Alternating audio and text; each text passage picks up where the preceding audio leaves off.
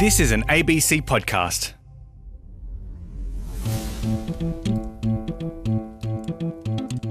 Hi, I'm reporter Emily Baker. Before we start this story, just a warning what you're about to hear is confronting. It explores mental health issues and includes a detailed exploration of trauma. If you find that upsetting, you might want to give it a miss or talk to someone.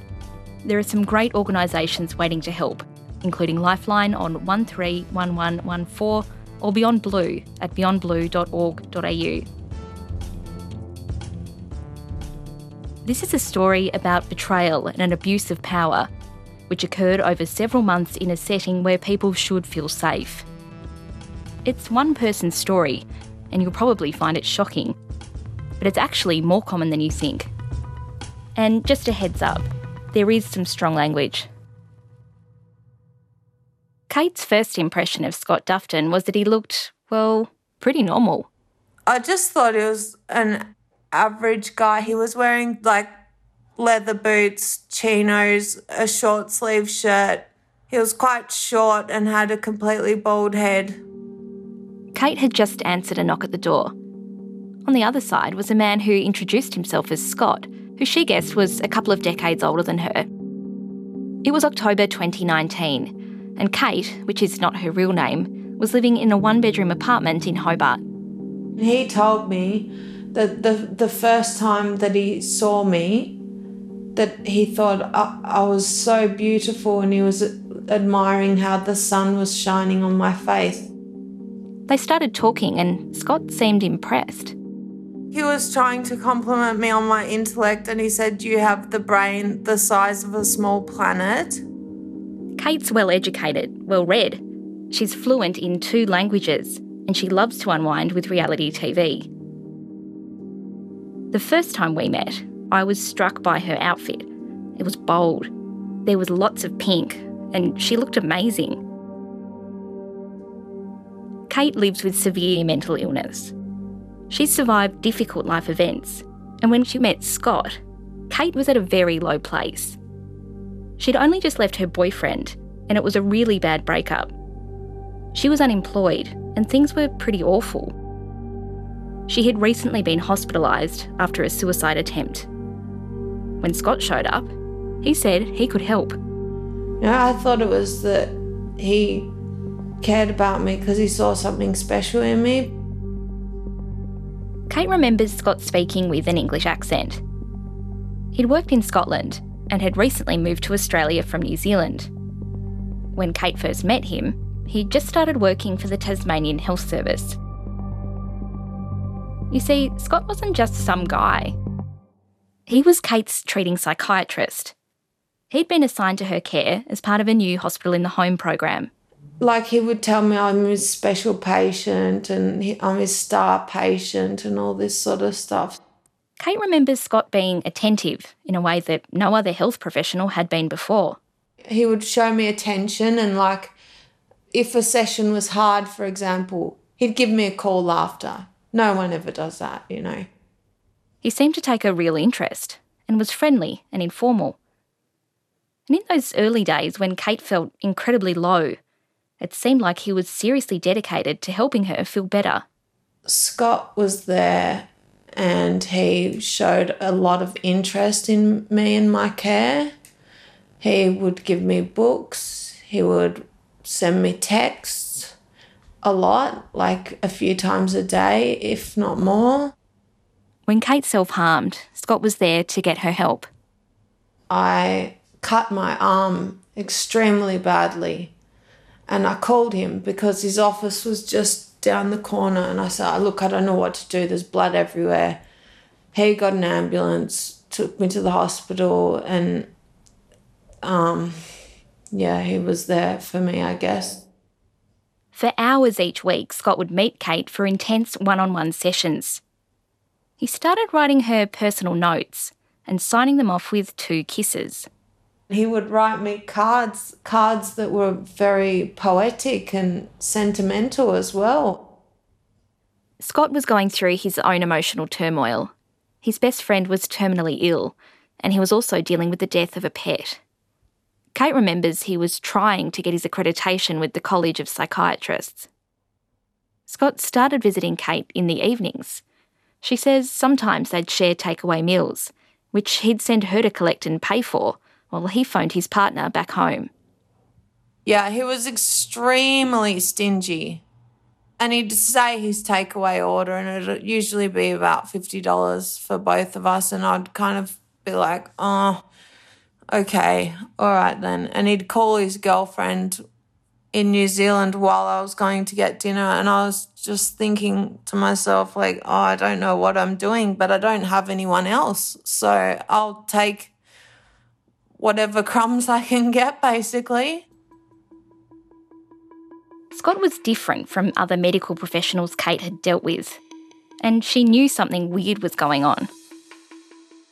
There were big and little signs, like how he casually texted from his phone to organise appointments, and how relaxed he was with other traditional doctor patient formalities. And something that I always found strange is that psychiatrists, as as a whole, are usually very clear about calling them Dr. such and such, Dr. Smith. But it was always Scott and not Scott Dufton. And I remember thinking, he compliments me so much. It was all very odd. Kate wasn't the only one who thought Scott was being a bit too friendly. Late one night, she received a message from her ex. One New Year's Eve, my ex partner saw Scott come out of my house at midnight and he said, You're fucking your psychiatrist, aren't you? And I didn't write back, but I thought, Oh, gosh. Wow. Kate was rattled because she wasn't sleeping with Scott, and it worried her that someone else would think so. But there was a powerful incentive for her to keep seeing him. For a start, he was her doctor, and Kate says Scott Dufton was offering more than just help, he was offering a cure. He said not only had she been misdiagnosed in the past, he could make her mental health issues disappear. I thought, well, no one's ever told me that before. That's wonderful. I hate living my life with mental illness. It's effectively ruined my life. The boundaries between doctor and patient were becoming completely blurred. Then one night, a couple of months after they first met, we were at my house and I'd smoked probably upwards of five joints and had taken a huge dose of quetiapine. That's a powerful antipsychotic that she'd been prescribed. That night, they had sex. What had started as a therapeutic relationship turned into something else, something darker. And I remember thinking, oh shit, like if I say no, I won't have a doctor that cares about me anymore. I better just not say anything. Scott would later say the pair had spoken about what was happening and that it was consensual. Kate doesn't see it that way. I felt conflicted because the amount of contact hours that I had with him was so great. I would say it would almost be like, um, you know, how people are groomed for cults? And that over time their thinking changes. And I think that happened to me. The encounters with Scott continued. Sometimes he'd go to her house. Sometimes she'd go to his hotel room. Kate says they had sex during what should have been appointments. I guess I didn't want to do anything that would jeopardize my quality of healthcare. And if that meant having sex with my doctor to be cured, that's what I had to do. Initially, Scott didn't seem too worried about people finding out. His office was close to her home, and Hobart's a pretty small place. He almost had this sense that he was ambivalent about getting caught. And I, I couldn't believe that because he was almost about to be admitted to the fellowship of psychiatrists almost. He failed twice, and this was his third attempt. As the encounters continued, Kate says Scott shared his opinions, all negative, about other members of Kate's treating team and her inner circle. It had the effect of alienating Kate from her life outside of their sessions. Within the context of his treatment, he very much isolated me from my friends and family and would make derogatory remarks about my family very, very frequently. So I got to the point where I didn't want anything to do with my family. As time passed and Scott continued to see her, Kate's mental health wasn't getting any better. My suicidality increased through the roof. She says she was isolated from family and friends and came to rely on Scott for companionship as well as medication. The cure he'd promised hadn't just failed to materialise, her mental health was getting even worse. I think I ended up in intensive care for a week and he said to me, he said, if I wasn't fucking you, I'd put you on a Webster pack. You know, a Webster pack is to dispense medication safely to people who've had an overdose. So I, I thought, oh, I'm lucky. You know, I get special privileges if I sleep with my doctor. Scott had personal reasons to keep his sessions with Kate secret. Aside from being her treating psychiatrist, meaning his actions were professionally prohibited, he had a long term partner in New Zealand. He told Kate not to let anyone know what was happening. He used to tell me, if you tell anyone, this will ruin you too. One day, Scott announced he was moving to Western Australia. He left in February. It was seven weeks after their first sexual encounter. And it came as a total shock he left me all alone in one sense because I didn't have anyone anymore and I couldn't tell anyone anymore because I didn't think I would be believed. Now alone, Kate found it a struggle to keep the secret. They stayed in touch with long, drawn out phone calls, but Kate had the sense he just wanted to keep her from revealing what had happened. He would call me and we'd talk for hours and hours and hours and hours. And he, I think he was just placating me so that I wouldn't divulge the relationship or the nature of the transgression of the relationship because, you know, as he said, you will ruin me and you will ruin yourself. You will ruin your career as well. One night, Kate snapped. She told him she couldn't keep the secret anymore and she needed to tell someone. He was in Western Australia and I said to him, I can't do it anymore. I can't do it anymore. I'm going to have to tell someone. It was a big decision. But one afternoon in April, sitting and chatting with a visiting nurse in her home, she asked the question that had been playing on her mind. I said, Do you think I'm vulnerable?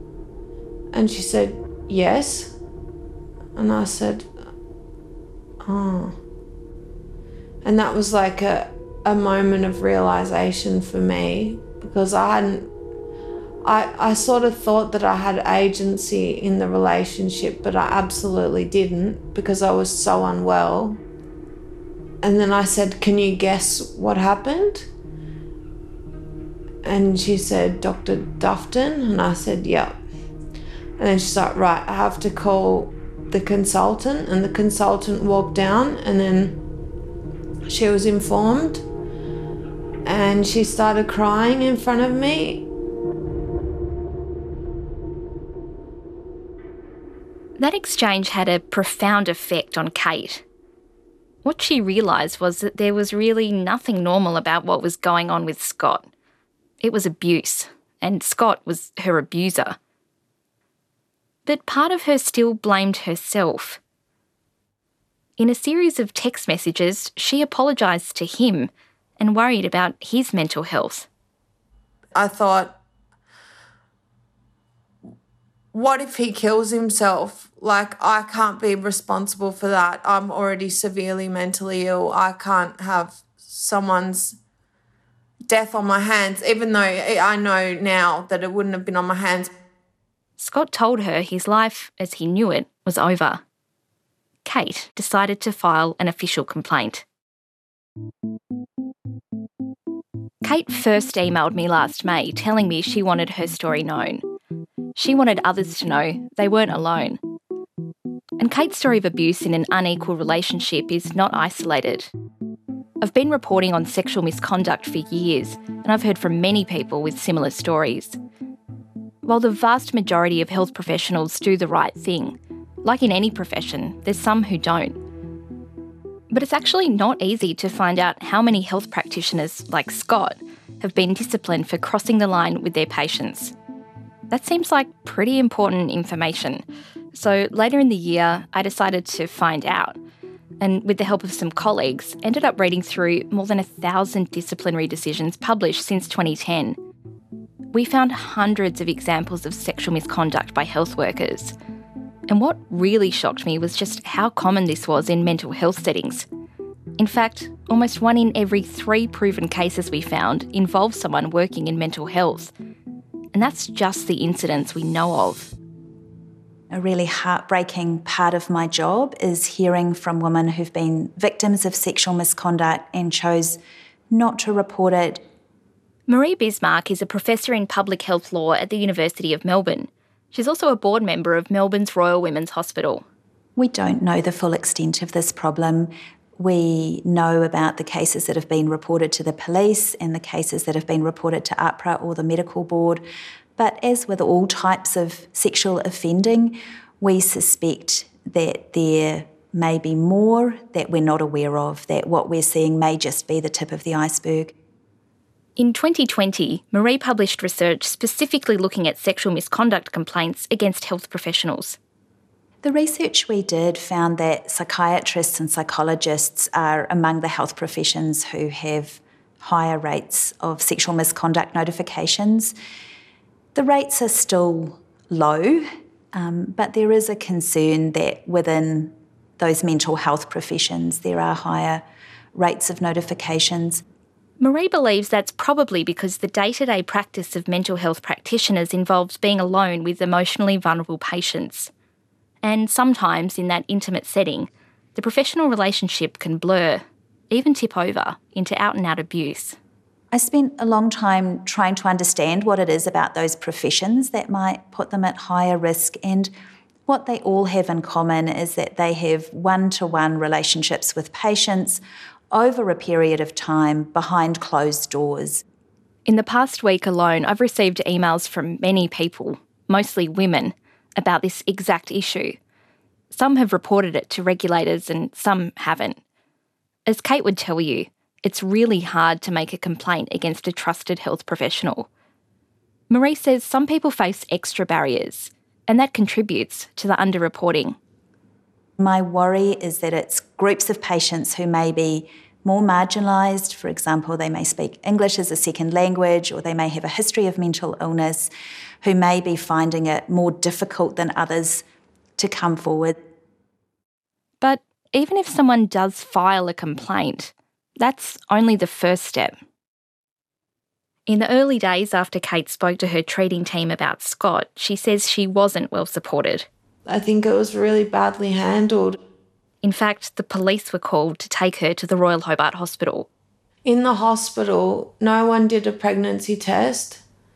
No one did an STI test. No one even asked me any details as to what happened. Nor did anyone from the Department of Health recommend any specialist. When we asked the Tasmanian Health Service about this, it said it was committed to providing safe and high quality mental health services. It also said it put together a review panel to independently examine what happened to Kate and prevent it from occurring again. Kate knew her specialists had to notify the regulator about what had happened, but it was important to her that they heard it in her own words. Kate sent her complaint to the body responsible for the registration of health practitioners, the Australian Health Practitioner Regulation Agency, or AHPRA. In most states, including Tasmania, AHPRA also investigates registered health workers. She remembers one phone call in particular.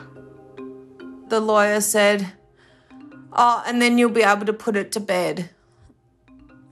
And I did not like that comment. I just thought, well, you could tell that the investigators didn't have a health background or counselling background, and maybe they should have counsellors or a helpline or something to support people who have made a notification, you know, patients. Kate says after what felt like a lengthy investigation into her complaint, promises were made to her about the probable outcome for Scott Dufton, but what was promised was never delivered. When I spoke to AHPRA, the body Kate complained to, it admitted it could always do better. Look, I completely accept that these can be very lengthy processes and that can be very stressful for everybody involved. Martin Fletcher is the chief executive of AHPRA. It's important, I think, to note that that time frame often reflects the complexity of the matters that we're dealing with. AHPRA's powers are somewhat limited. The more serious cases usually go to independent tribunals. We're certainly working closely with tribunals to sort of try and iron out any sort of pain points in the process from the point of view of once we refer and, and then to the tribunal, although obviously what the tribunal then does is a matter for them. We put Kate's concerns to Martin that the AHPRA investigation process was long and difficult and that she felt she wasn't being heard the regulatory process can be incredibly re traumatising for the person raising the concern.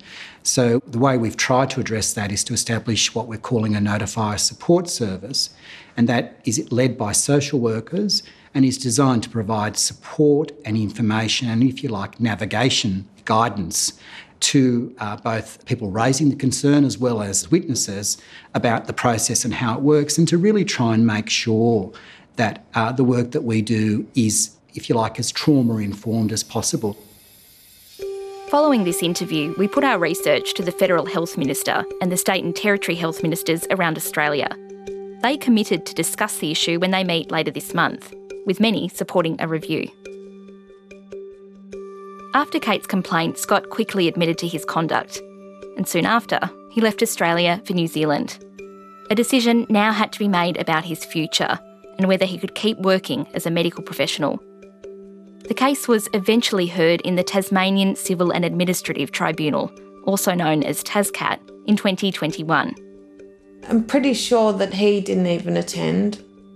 Represented by his lawyer, Scott submitted a written apology. I am still horrified at what I have done. I feel that I deserve to have my career ruined. I have spent considerable time in reflection in the year since these events took place. Most notably, I have striven to understand what lay behind my brutal self sabotage on the absolute cusp of qualifying as a psychiatrist. In his apology, he sought to apportion blame on Kate. She had placed her hand across my extended ankles, and I had not stopped her. I did not get into bed with her. I apologised that I allowed that to happen, but she asked me to lie on the bed next to her for a few minutes. When the tribunal handed down its decision, it was scathing. It described Scott Dufton's actions as disgraceful. In fact, it said it was difficult to conceive of a more serious breach of professional ethics by a medical practitioner engaged to provide acute psychiatric care. The tribunal agreed with the medical board who brought the case that his evidence was self pitying, self justifying, and edging towards victim blaming. The tribunal also agreed with the medical board that Scott's behaviour was predatory, that he knew what he was doing was wrong, and that it would hurt Kate, and it did hurt her. It also noted that Scott had failed to show any evidence of how he had sought to rehabilitate himself. Explaining his conduct, Scott had cited the pressure he was under at the time, including the terminal illness of his best friend, the limited face to face contact with his partner, and the death of his pet. The death of the family pet was insulting to my intelligence. I don't think if my dog died, that would be an excuse to cause serious, lifelong harm on another person. You know, that wouldn't stand up in a court of law. Why does that stand in the TASCAT? It's unfathomable. The tribunal did, however, accept that Scott was remorseful and noted that he had no prior disciplinary history and was at a low risk of repeating the same behaviours. In the end, the tribunal deregistered Scott Dufton. But despite the serious nature of his misconduct, his period of deregistration was limited to two and a half years from the decision date. That means he can apply to return to practice next year. I just thought it was a joke, really. I thought it was a joke. He could incur so much harm when we're told that doctors must do no harm. And it's it's 2.5 years. Like what about the effect on my life? I don't think in 2.5 years i'm going to be okay and ready to work. Probably not. I'm highly educated. How is that fair to me i'm not i'm not i'm not eligible for compensation or anything like that so i'm not really sure the system is very broken very very broken that these people are effectively untouchable, and that needs to change. You might think that once a mental health worker has a proven complaint of sexual misconduct against their name, that's the end of their career. But the data from 2010 until now shows that's just not true.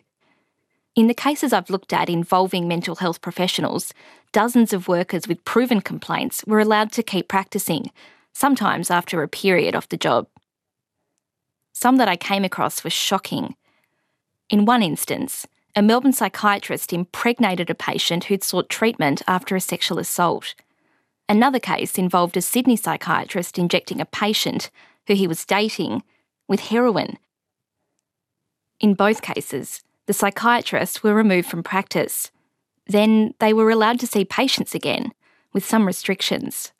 Scott Dufton told the Tasmanian Tribunal he doesn't plan to reapply for his registration.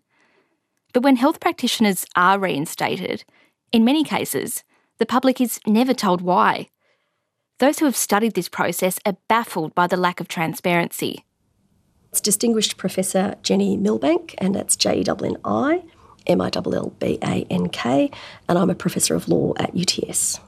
Professor Jenni Millbank studied what happens after a health practitioner loses their right to practice and is allowed to re register. One of the biggest concerns I have is that in the Australian system, with the reinstatement of practitioners, so practitioners who are so unsafe or what they've done is so very serious that they've been deregistered, when they come back into practice in Australia, everywhere except New South Wales, we don't know why and we don't know how many of them there are. We don't know what reasons there are um, that the regulator has decided that they're now safe enough um, to come back. And when I say we, I mean um, both of us who've tried to get that information. I mean the Australian public, and I mean the regulator itself. They actually don't have that data. AHPRA has an online database of registered health workers that anyone can access. And while that website will usually reveal whether someone has had a tribunal finding against them, what it often won't say is why someone was allowed to return to practice. Those decisions aren't being explained in writing, they're not being released publicly, they can't be examined. So it means that we're kind of operating in the dark. We can find someone who's back on the register, uh, who may have been removed previously, and just know nothing about what happened in between. What we know is when professional boards are considering whether to re register someone, they'll take into account things like why a person lost their registration and what they've done since to rehabilitate themselves. But the thing is, the patients involved won't get a chance to have their voice heard. For every patient who complains, we should think of them as a very precious resource because they're protecting the safety of dozens or hundreds or thousands of other patients. So we need their trust and we should be engaging really closely with the public about what's important to them um, when it comes to uh, different kinds of misconduct, what's important for them to know about a practitioner who's rehabilitated. There's a prestigious professional body that represents and educates psychiatrists. It's the one Scott Dufton was trying to join. It's called the Royal Australian and New Zealand College of Psychiatrists, and they have a zero tolerance approach to sexual misconduct. It's a non negotiable policy. This is the president of the body, Associate Professor Vinay Lakra. These boundary violations fundamentally undermine the trust between a patient and a psychiatrist. And if we need to maintain that trust between a patient and a psychiatrist, then we need to uh, be clear enough to give a clear message, not only to the psychiatrist community, but also to our patients and their family members that this is something we would not tolerate, this is something we would not accept. But even if you've had a sexual misconduct complaint proven against you and you've been kicked out under the zero tolerance approach, there's not much more the college can do. In fact, the whole system of regulation is multi layered and bureaucratic, and the consequences sometimes seem, well, not much. But here's the thing the way health regulation is set up in Australia isn't to punish practitioners, but to try to protect against future risk. It's confusing. I asked Martin Fletcher, the head of AHPRA, about this. There are people who would be saying if I break the rules at my workplace, if I deliberately breach the code of my job, I'm out of a job. Why isn't that the case for health practitioners? So ultimately, if we think uh, the concerns that are raised around sexual misconduct uh, have grounds, uh, we take that to an independent tribunal in each state and territory, and it's the independent tribunal that makes the ultimate decision about what the sanction might be. It's important also to note that we're not an employer, we're a regulator, and what we're really looking at is the question of uh, first of all, a practitioner meeting required standards in terms of safe practice, and then secondly, if there is a gap or a concern for future risk to patients, what we might need to do in terms of regulatory action. It's then a matter for an employer, I think, to decide what they think is safe in their particular context.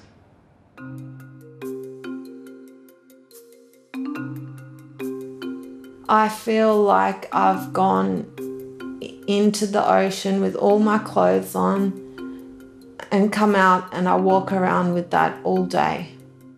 Kate's still dealing with the trauma of her encounter with Scott Dufton.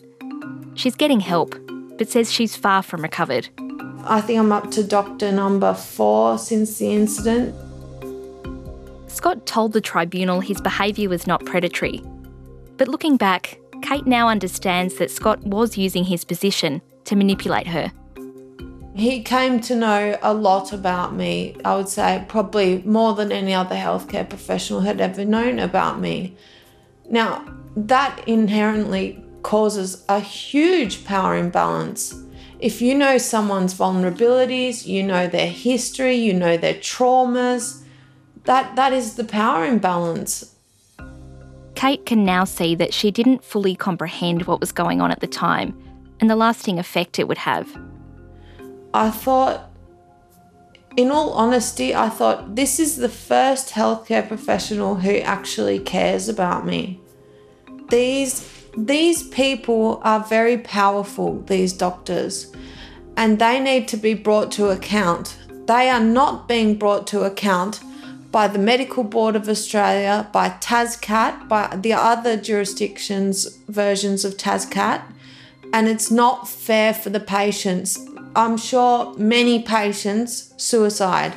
And these are lives lost because of poor decision making. And it's unbelievable and it has to stop. Soon after she made the complaint, Scott blocked Kate's messages. He's never rung to apologise. No, never. He wouldn't apologise, but he would kind of. I think he would have moments of doubt as to what he was doing. Basically, I think he was. I, I, I remember feeling at the time it would really suit his interests if I were dead. We got in touch with Scott via email. He declined an interview but said he accepts full responsibility for his actions. Kate doesn't regret reporting Scott Dufton and while for her, or for anyone in this position, speaking out is hard, she's doing this for every patient who's lived through something similar. Being a, a doctor is a privilege and not a right, and one that should be respected heavily.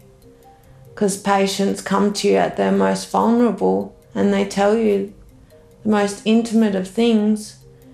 So, to do the ultimate and have a sexual relationship or whatever you want to call it is just disgusting. It's absolutely disgusting.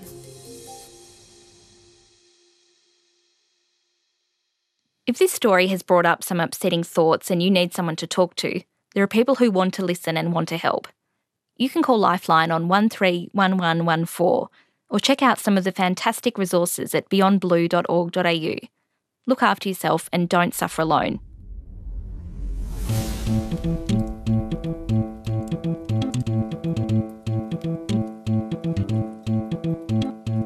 Background Briefing sound producers are Leila Shunnar and Ingrid Wagner. Sound engineering by Isabella Tropiano. Fact checking by Ben Sveen. Our supervising producer is Mario Christodoulou. The executive producer is Fanu Falali. And I'm Emily Baker.